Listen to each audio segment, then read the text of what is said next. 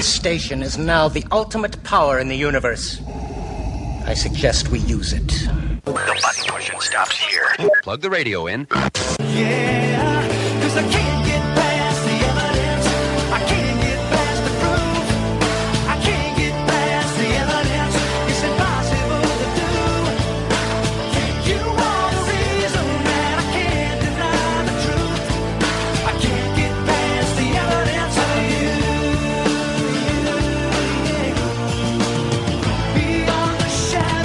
Welcome, everyone, to Evidence for Faith, the voice of Ratio Christi.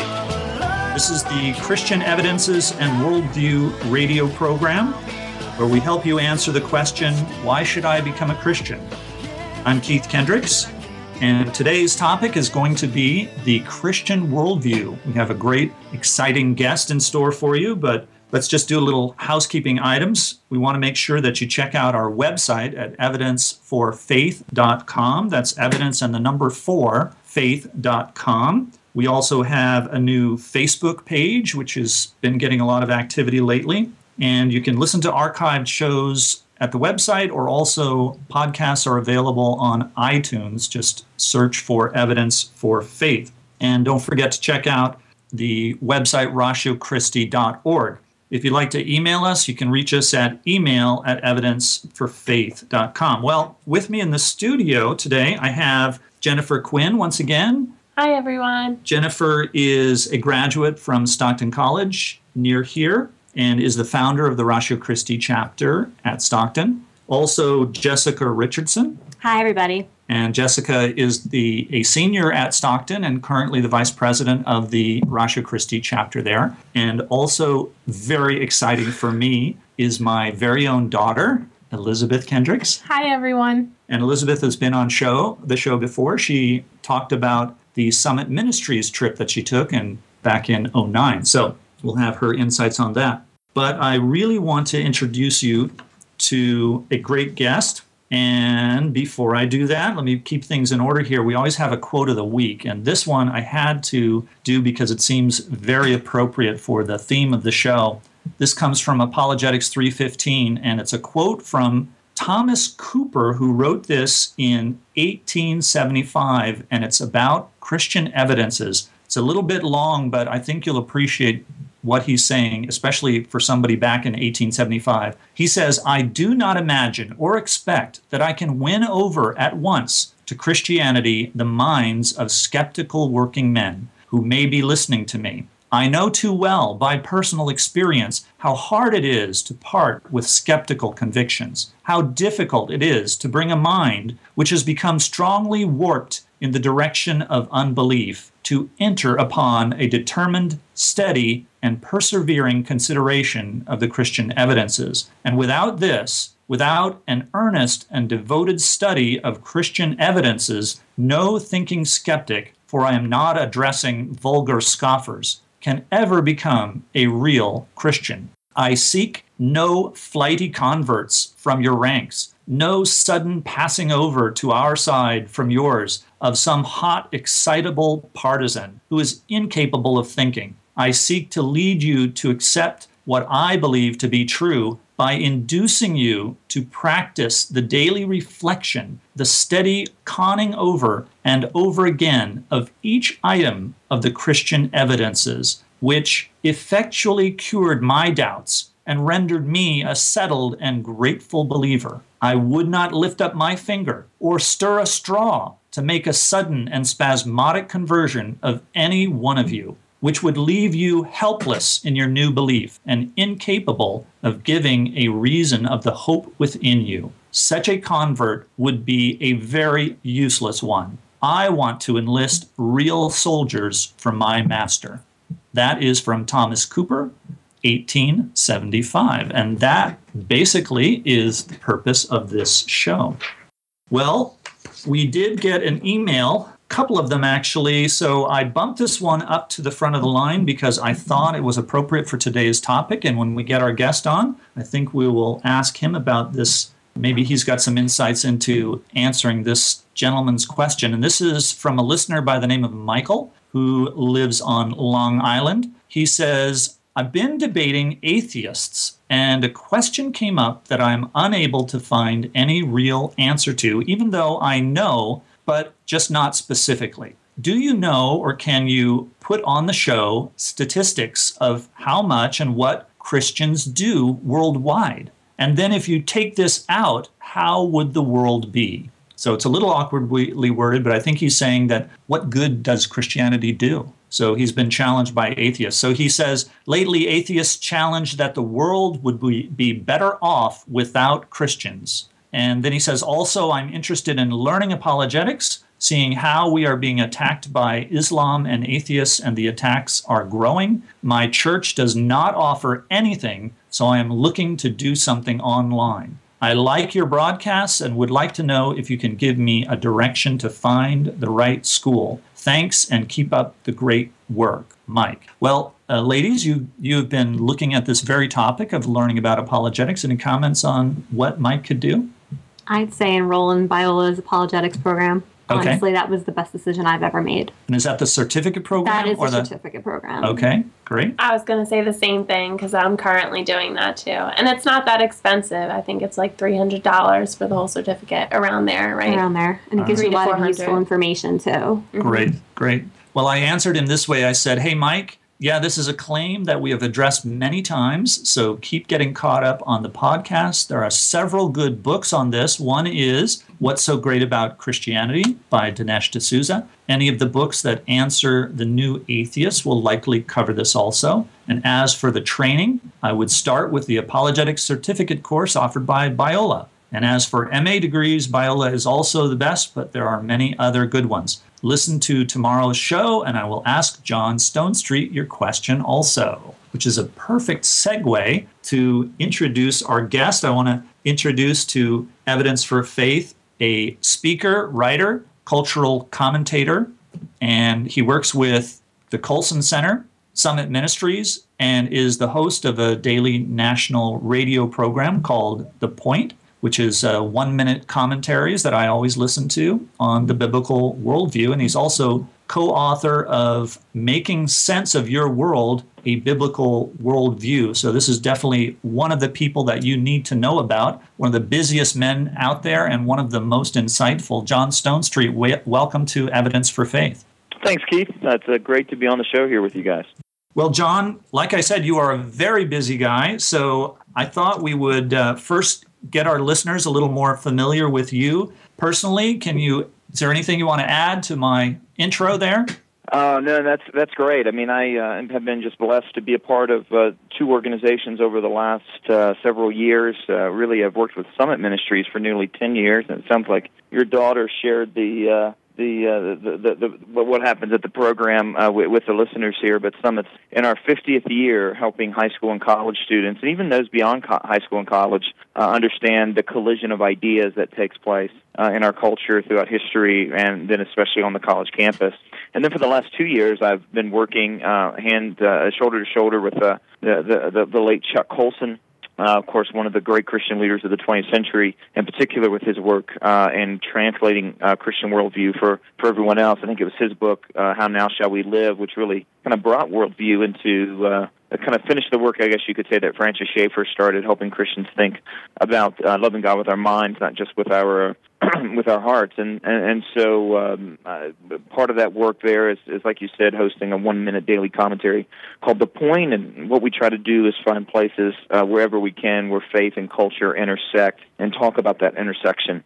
And uh, folks can listen to that on radio or find it on our uh, Breakpoint app, where they can also listen to the classic radio program of Breakpoint, which, of course, the one that Chuck founded called uh, uh, called Breakpoint. And since Chuck's passed, Eric Metaxas, the author of that terrific book Bonhoeffer, and uh, myself, we've uh, kind of taken the reign on uh, on voicing that. It's, it's funny because the question that you just voiced from this uh, from the email uh, on Friday's Breakpoint, I dealt with that just a little bit not so much historically, although that's really, really important. I was going to suggest certainly D'Souza's book, um, What's So Great About Christianity.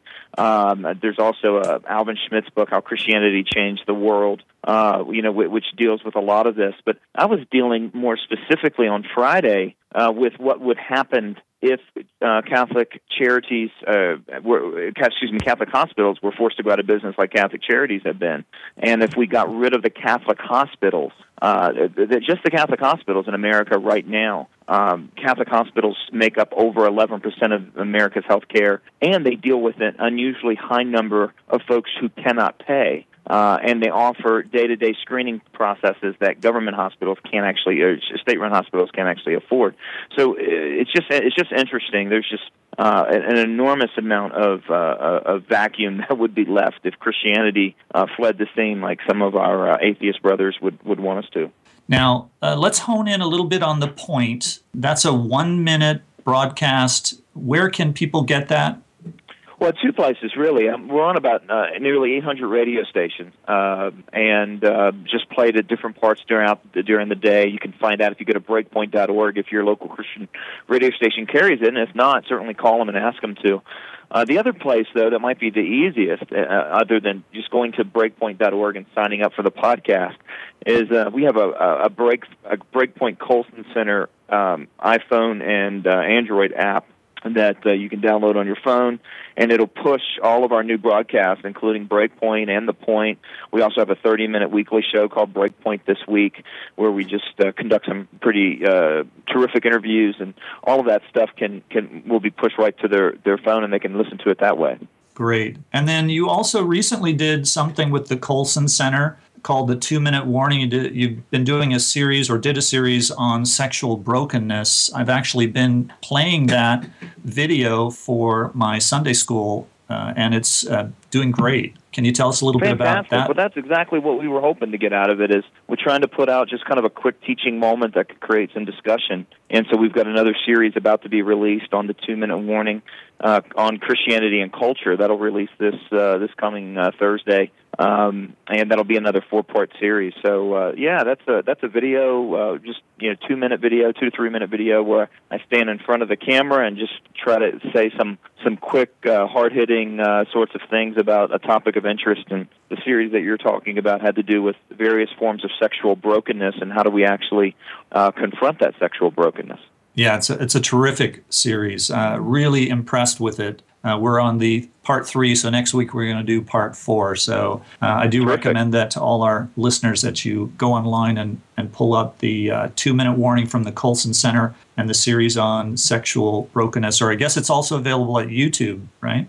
Well, it is, and I was going to say there's a couple places for that. If you download that iPhone app and, and uh, Android app that I mentioned, uh, the two minute warning will come to that as well. But I recommend, uh, you know, you, you know, you've got a lot of listeners that are uh, serious about apologetics, serious about uh, sharing the truth of Christ in a loving, winsome way. And I tell you, the very first one, the very first video, really uh, did a did a quick little minor explosion there on YouTube, especially with the comments. Uh, a, a very pro-gay blog picked it up, and and so uh, there was an, an awful lot of comments, and it was a great place for Christians to interact on something very important because you know it's kind of what you talk about on your show here, Keith. When we defend Christianity, we're, not just defending this fact or that that fact. I mean, that's the point of the Christian worldview. Certainly, we need to be able to argue that Christianity is in fact true because the scriptures can be trusted, because of the evidence that Jesus rose from the dead. You know, some of these apologetic questions. But the other question is which worldview, which vision of reality best explains the world we actually live in? So, which vision of human nature? Uh, the Marxist one, um, the Christian one, the atheist one? Which one actually makes sense of human sexuality? Which one brings sexual wholeness versus sexual brokenness? And boy, I tell you, there's there's there's kind of one freedom that if you attack it today in the public square, uh, you get shot at, and that, of course, is sexual freedom. Um, you know, if you say that sexuality has a, a way that it's supposed to be and it's not supposed to be other ways, uh, you can get in some trouble. So that's that's what happened on YouTube. But what a great opportunity for Christians to interact with others and share the truth about who we are. Absolutely. Well, if you're just joining us, you're listening to Evidence for Faith, a ministry of Ratio Christi. I'm Keith Kendricks. Here with me, Jennifer Quinn. Jessica Richardson. and Elizabeth Kendricks. and we are talking with John Stonestreet about the Christian worldview. So, John, we, we talked a little bit about the point. We talked a little bit about Colson Center. Let's let's get into Summit Ministries. That's the ministry you've been with the longest. Um, tell us a little bit about the history of Summit Ministries and, and the work that it does. It's, uh, it, it's something that I'm very impressed with. Yeah, well, Summit's just really a, a, a terrific ministry. We're located uh, in uh, outside of Colorado Springs, Colorado. Founded 50 years ago uh, this summer by a man named David Noebel, whose uh, book "Understanding the Times" is the the best-selling Christian worldview manual of all time. And in that book, he compares uh, the six major worldviews that are vying for um, Western civilization right now. Um, and, and that's really what, what we need to understand. There's a classic line, and this is probably uh, more than any other, kind of what we're trying to get students to understand, especially high school and college students, and that is that ideas have consequences. Uh, good ideas have good consequences, bad ideas have bad consequences. So every, everybody has a worldview. And just like individuals do, cultures embrace worldviews. They embrace visions of reality. And these visions, just like a pair of glasses, will either allow us to see the world clearly or they'll prevent us from seeing the world. Uh, and it's important that we have the right glasses on. And uh, Christianity, again, is more than just a set of truths. It's a whole vision for human history, for the way you know people should interact. Um, um, uh, you know, you know, for example, a simple question like, "Can humanity be perfected, or is a utopian society possible?" You know, ironically, visions of the world in the 20th century that brought more bloodshed than any others were trying to bring perfection, and they've miserably failed. And so these ideas, though, they don't, they don't die hard. These ideas are present in, in college, they're present in movies and TV shows and culture. and many Christians um, are blind to this. And so 50 years ago, David Noebel uh, realized that there was a lot of kids when they went off to college, they were, in the, in the words of St. Paul, being taken captive by hollow and deceptive philosophy. And, and so he thought that was a shame because Paul tells us not to be. And he, then he goes on in Colossians to tell us to take every idea captive and make it obedient to Christ. And so that's really what Summit is about, helping students take ideas captive. helping Hi, them understand which uh, ideas talking. are vying for their I hearts and a minds. question. Do you find that these ideas um, against the Christian worldview are even seeping into Christian universities, picking up secular ideas of relativism and stuff like that? Sorry, um, uh, was the question: Are they are these ideas also in Christian universities? Yes. Yeah, well, listen, I, I, that, that's a great question. I think one of the important points is what counts as a Christian university, right? Um, just because it has a name, a, a Christian name on on the sign, doesn't mean. In fact, my freshman year, I went off to a college where the motto was "Thy word is truth." and was taught within the first week of classes that the word wasn't true, that the miracles had been fabricated to embellish the Jesus story. So I found that quite ironic. But as a kid who grew up in a Christian school and uh, Christian home, I didn't know how to answer that challenge. And so, um, you know, th- those ideas are absolutely being embedded. I think, especially in areas like psychology, and uh, also I think postmodern ideas, like I think you mentioned relativism, as well as just literary deconstruction, an idea of a dead French guy named Jacques Derrida. Um, these ideas cause great damage, and uh, a lot of students aren't ready. So, Summit really prepares them for that.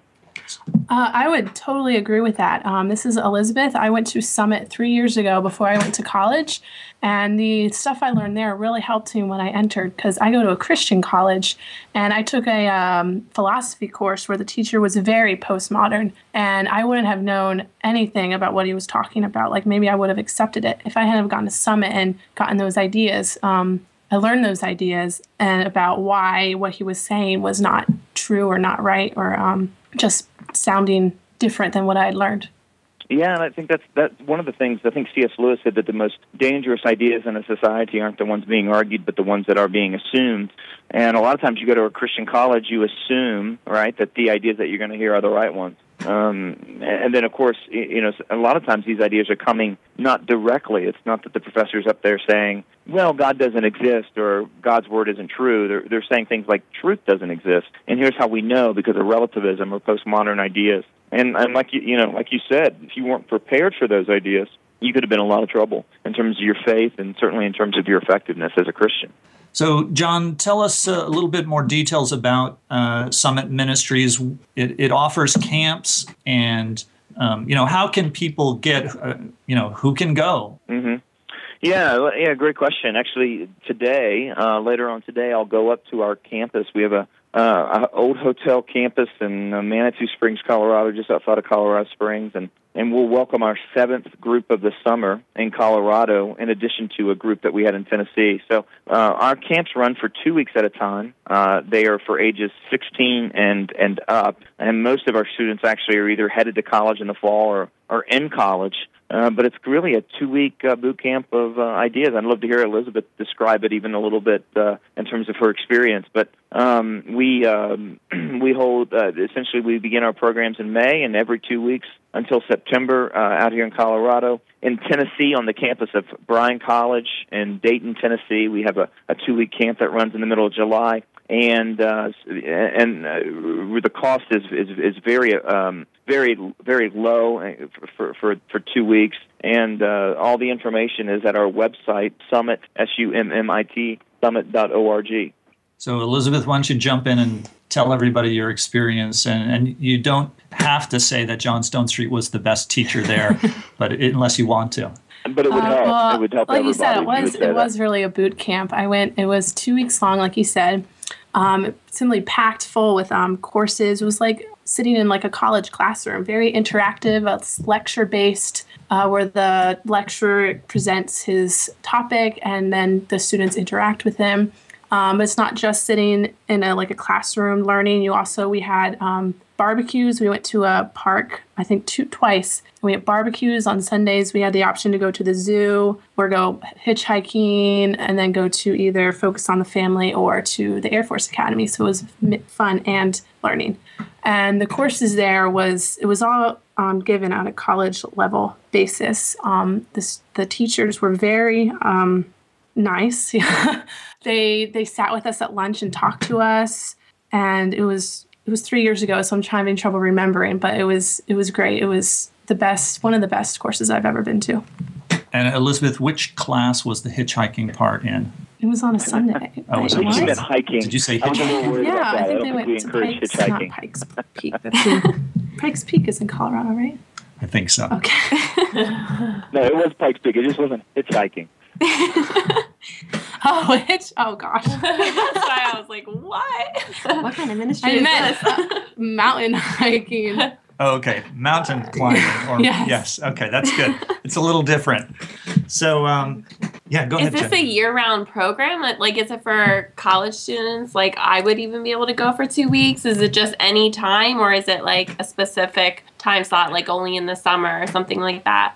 Yeah, well, we do have uh, well, we do have a couple programs, different conferences uh, during the, the rest of the year. The primary time is is during the summer. We we begin about mid May and head till about mid September, and and yeah, you, you you would be more than welcome to come. In fact, we've had plenty of uh, seminary students, uh, college graduates, moms, dads, grandmothers come through. Um, and, and it's amazing when we say 16 and up, we really do mean you know up, and and it's not your typical uh, you know smoke and mirrors and you know lots of uh, you know entertainment driven stuff like a typical youth program is. We're we're, we're serious about ideas, and what we find is that students. Um, who come are often, uh, you know, often ex- more excited about the teaching than anything else because it's at a level that makes them stretch and it, you know, revo- it's relevant to the sort of challenges that they that they have. You can also, by the way, get college credit for attending it, um, you know, through our partners at, at Bryan College. So, you know, it's a it's a it's a high level uh, high level program, and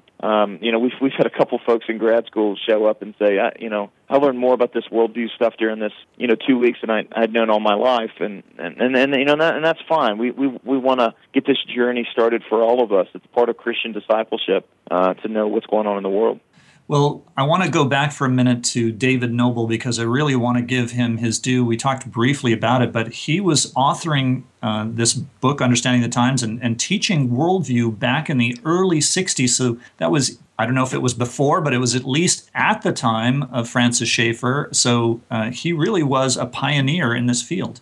Well, he he, he was, and it's it's interesting. I um I, I once you know did a, a pretty intense study of, of the the worldview uh, influence uh, in uh, in terms of English even or American evangelicalism, and, and and Dave Noebel was doing it as early as anybody. There, there's no doubt about it. He was doing it, and and, and two things really drove it for for for Doc. One was he was one of those folks who almost lost his faith. In fact, he he'll tell you the story. He, he went through Bible college, uh, believe it or not, and then went off to start a PhD program in philosophy at University of Wisconsin and um, you know, very very secular department at the time. Of course, this was before the influence of guys like Alvin Plantinga and J.P. Moreland, who you know really kind of you know changed some of the, uh, the, the changed some of the landscape and and philosophy. At that point, I mean, just being a Christian in philosophy was really unheard of, and and so uh, David Noebel, after a Bible college degree, almost walked away from his faith. And uh, it was uh, an older gentleman who, who who mentored him and pushed him towards the writings of C.S. Lewis in particular, and he realized, oh wait, you know, there's a, there's some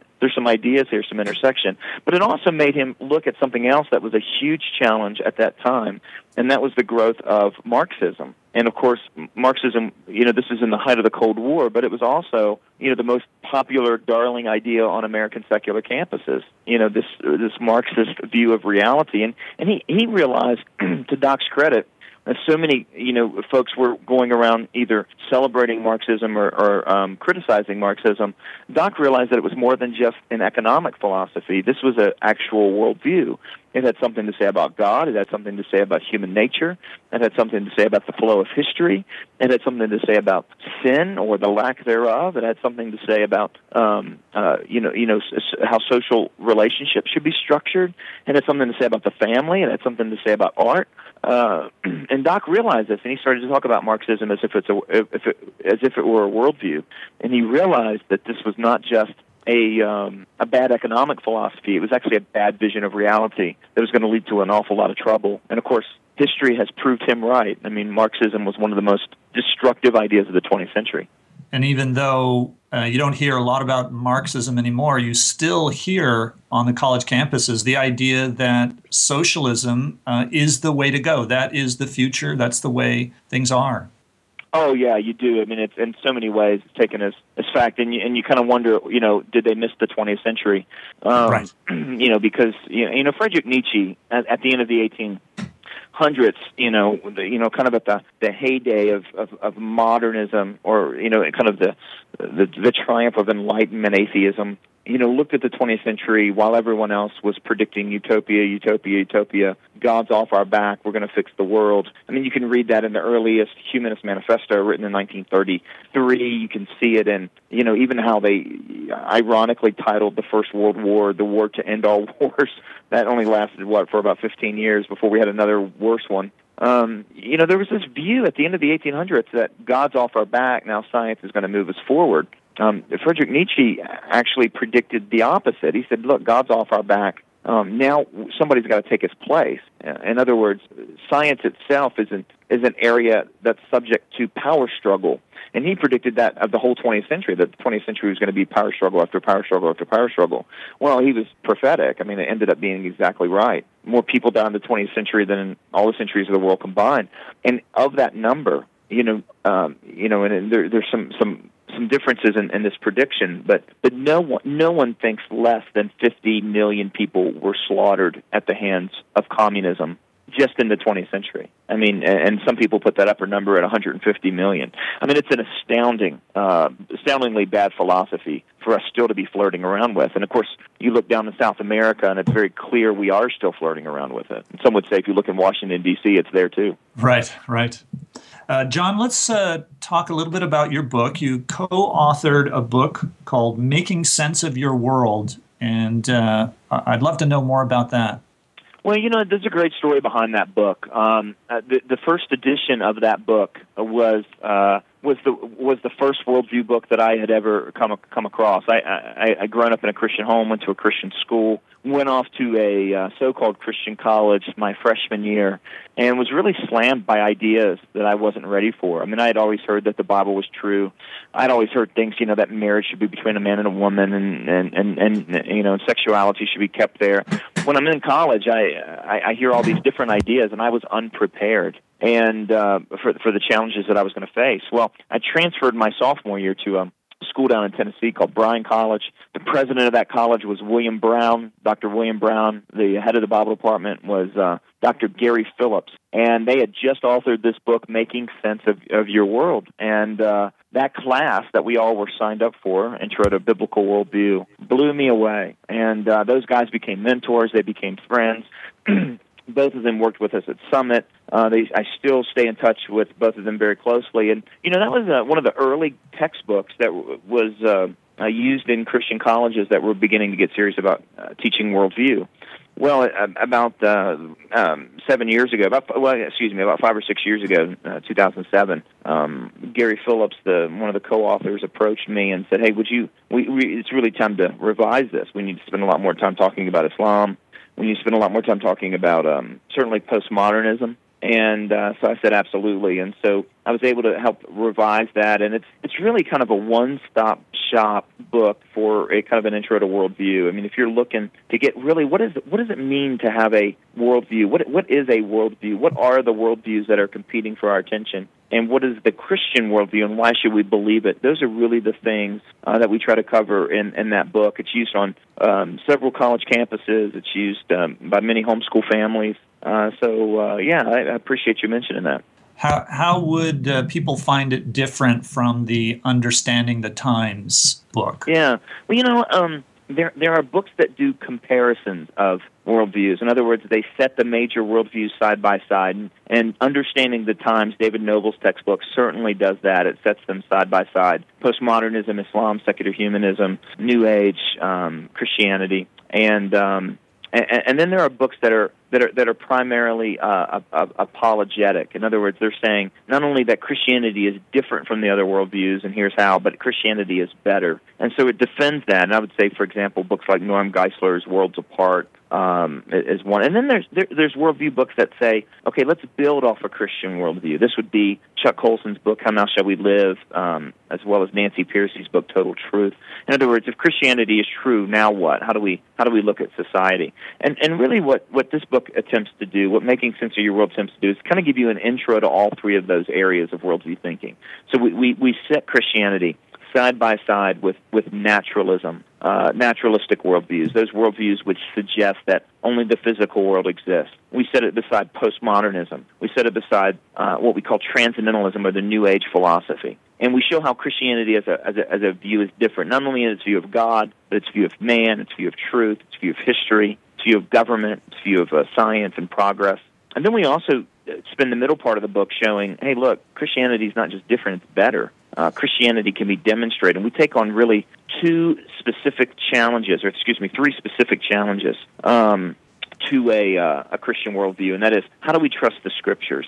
Um, how do we know that the Scriptures themselves are accurate reflections of the original sources, and uh, you know, is it, is it a reliable text? And also the problem of evil. How do you explain um, evil and suffering? And that's that's really one of the tough ones because you know that's what a worldview has to do, right? It's got to explain the world and um, especially in the last 10 years, I mean, the world we've lived in has been one of 9 11 tsunamis, hijackings, um, disease, and natural disasters. Uh, and then we also deal with pluralism. That's another challenge. In other words, in our postmodern context, how can you legitimately say Christianity is true for people who didn't grow up that way? Uh, and they grew up thinking something else is true. How do you how, how do you justify that? And is God just?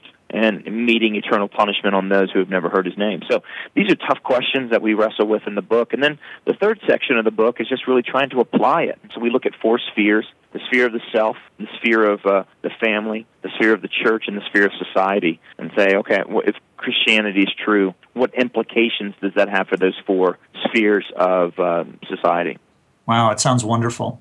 Well, if you're just joining us, you're listening to Evidence for Faith, a ministry of Ratio Christi. I'm Keith Kendricks, and with me, Jennifer Quinn, Jessica Richardson, and Elizabeth Kendricks. And we are speaking with John Stonestreet, author and speaker, about the Christian worldview. So, John, let's jump in. I, I really want to get more in depth into the Christian worldview.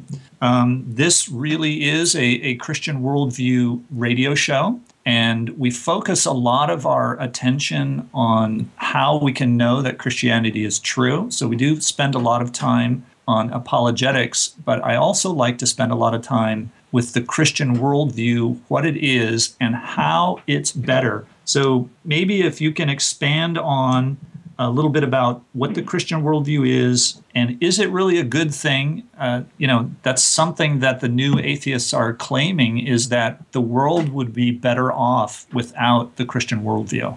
Yeah, well, it, it's such an important important question. Um, at the base of worldview thinking is one is, is a question. Uh, there's two ways to phrase this question. The first way would be the the way the, ma- the movie The Matrix framed it. What is real? What is the really real? Uh, another way to think about that question, what is the really real, is which world do we actually live in?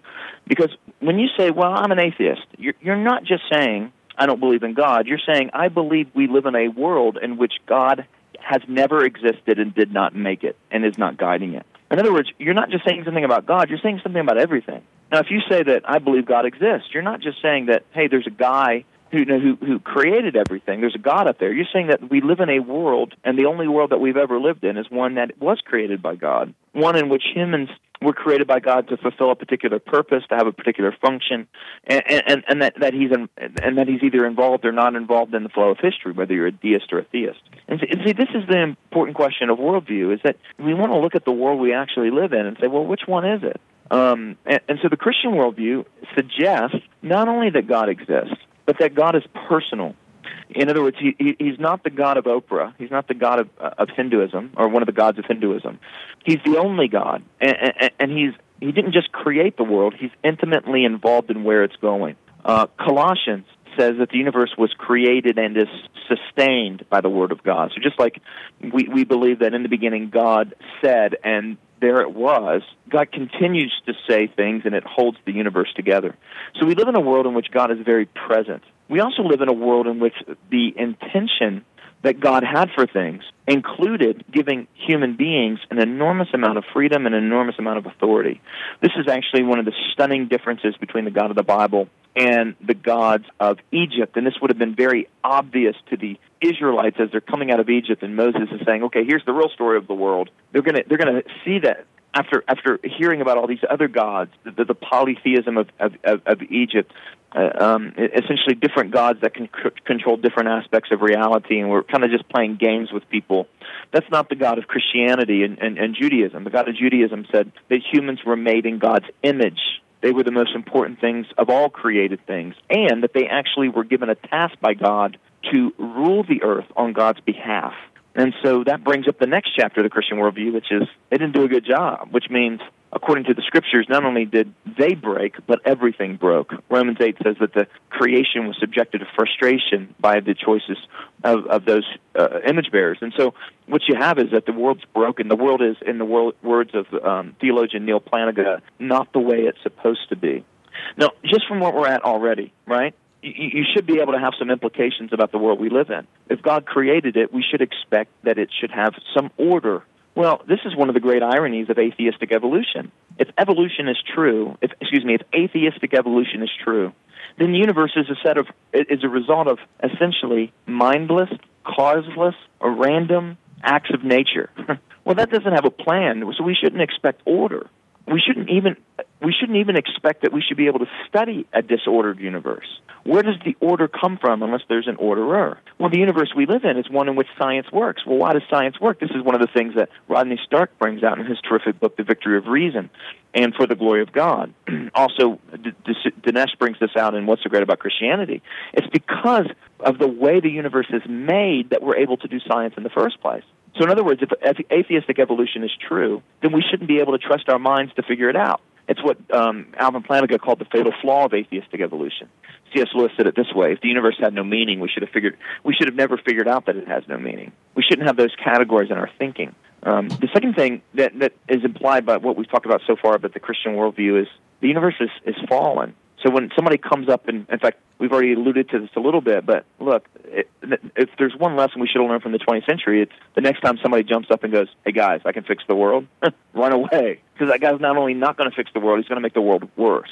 Because we need a redeemer, we need an outside redeemer, and that's the final chapter of the Christian worldview that God Himself takes on flesh, and so the world is redeemable. It's not perfectible, but it's redeemable. And those are two very different concepts. We can't order people rightly uh, just by fixing their economics and think that they're fine. That's what the big mistake of Marxism was. We actually have to do something about this, that, about the problem with the human heart, and that's what God brings.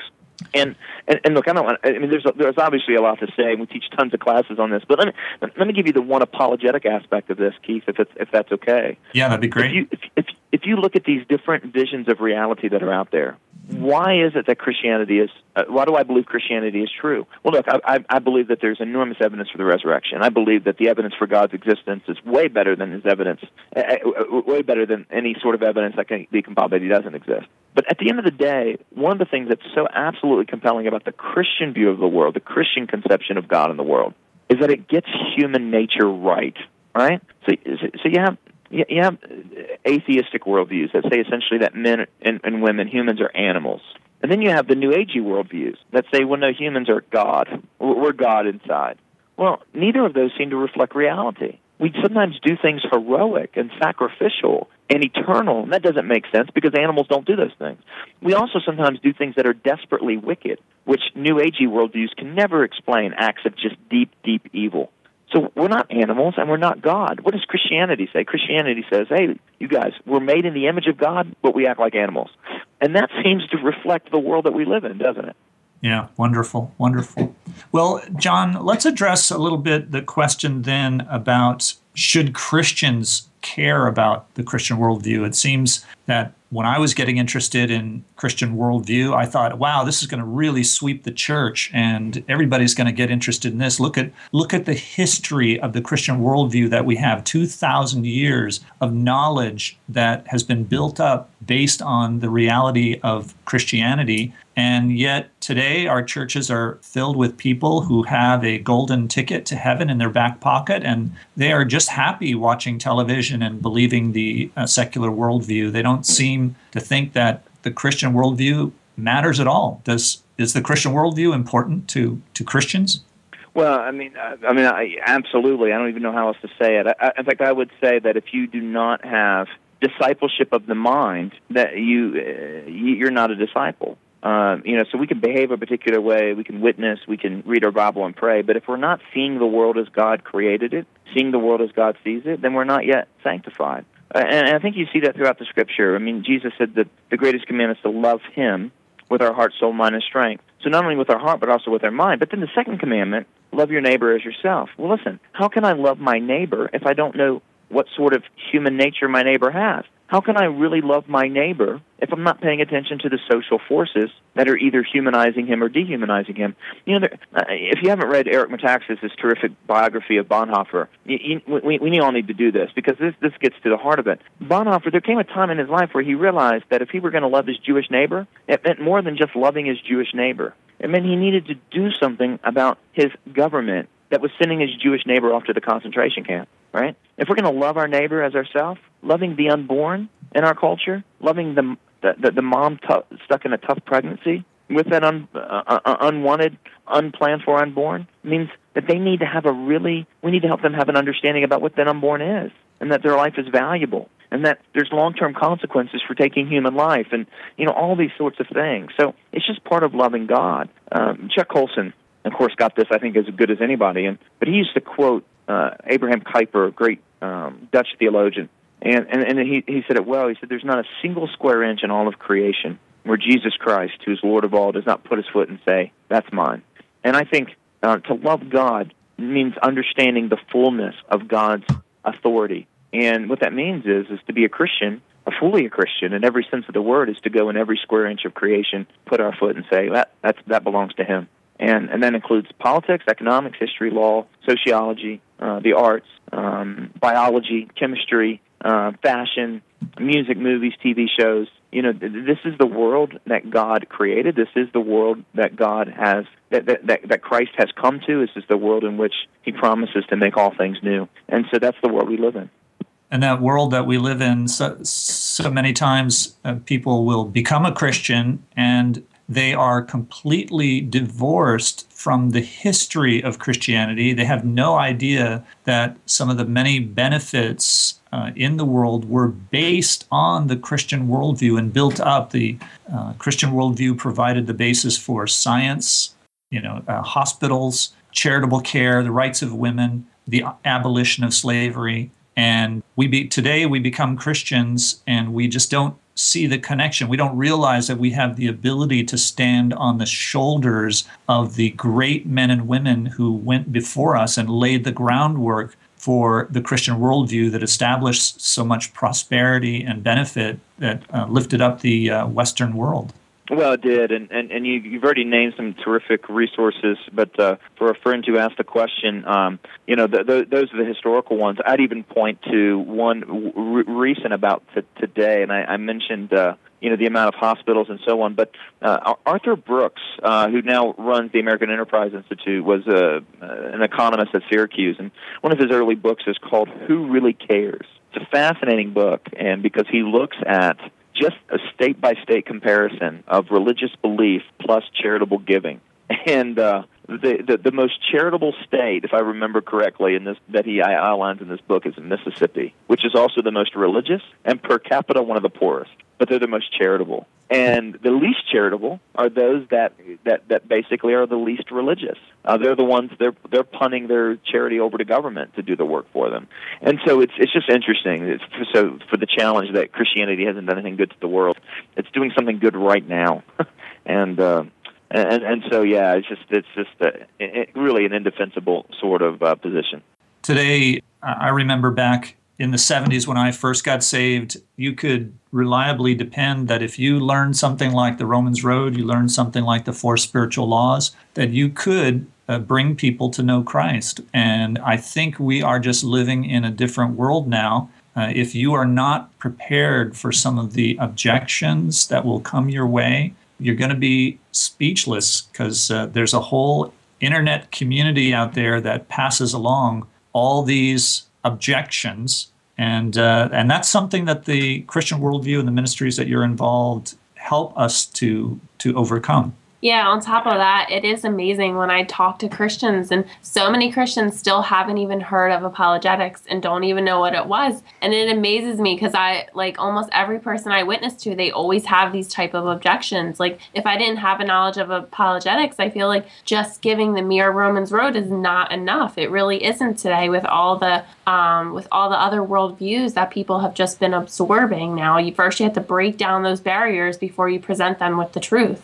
That's so. listen. That's I couldn't have said it better. That's just absolutely true. Um, and in fact, I mean, you, you know, to say I, I don't know what they would say. Well, you do know what they say, and, and a lot of folks who don't have those answers, they either say nothing or they say things that are actually uh, maybe even damaging. Um, uh, and, and that's and that's really the problem. And you know, Keith, to go back to your point earlier about you know so many people Christians don't know this or so many people don't understand the Christian worldview. What we need to understand is is we may be personally redeemed and on our way to heaven, but we might have a completely secular worldview.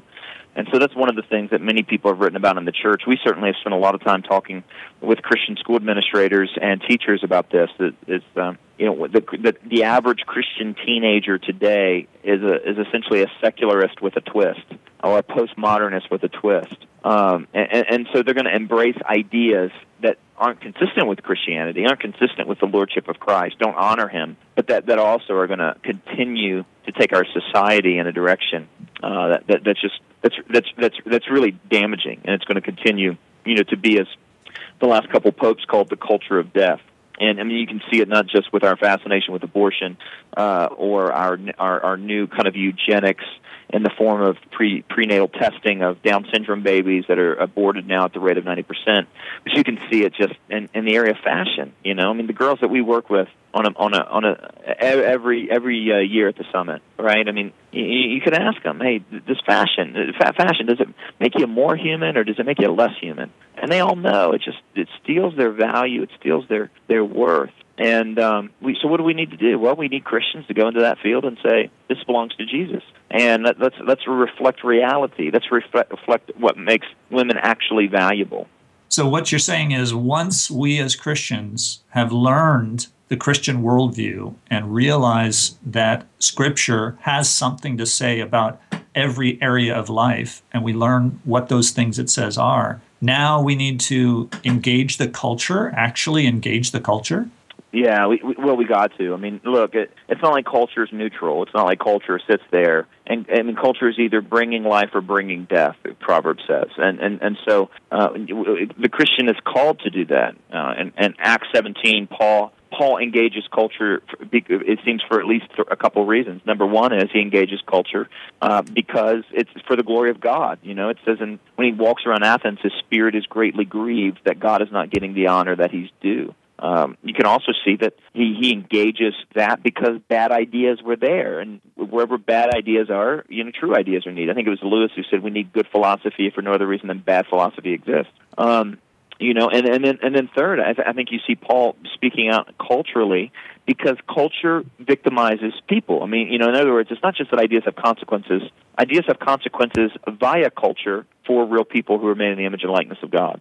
And um, you know, throughout history, whether you're talking about Wilberforce, whether you're talking about uh, Bonhoeffer, whether you're talking about Martin Luther King, you know, the, the believers who understood human nature to be a particular sort of way um, felt compelled to stand up and uh, talk about areas in which culture was uh, taking people's right to life, stealing their dignity, stealing their freedom. Uh, and it's, it's a great history of Christianity. Well, John, we've got about a minute left, uh, but Jess saved the hardest question of all for last. So go ahead, Jess. Um, my question is how do we engage culture without like becoming part of like being in the world but not of the world. How do we do that especially for college students to not water down the gospel and everything else? In one minute or less. Here you go. Ready? I'm going to tell you. you you do it by remembering you don't live in the culture. You live in god's world. Culture is the way people paint a world, but the only world we live in is still God's world. So you immerse yourself in the scriptures and you see which world we actually live in. And that gives you the ground to celebrate the right things of culture, to critique the wrong things of culture, um, to keep yourself accountable from, from being deceived by the bad ideas in culture and by championing the good ideas in culture. And that's my answer number one. But the, the, the, the second answer is next week on the two minute warning, I start a four part series on this, on Christianity and culture. And we start with that question and go from there. So uh, look us up, two minute warning, either at breakpoint.org or by downloading our iPhone app, uh, Breakpoint Colson Center iPhone app from the App Store. Perfect. John Stonestreet, thank you for being a guest on Evidence for Faith. Yeah, God bless you guys and uh, keep up the great work. Great.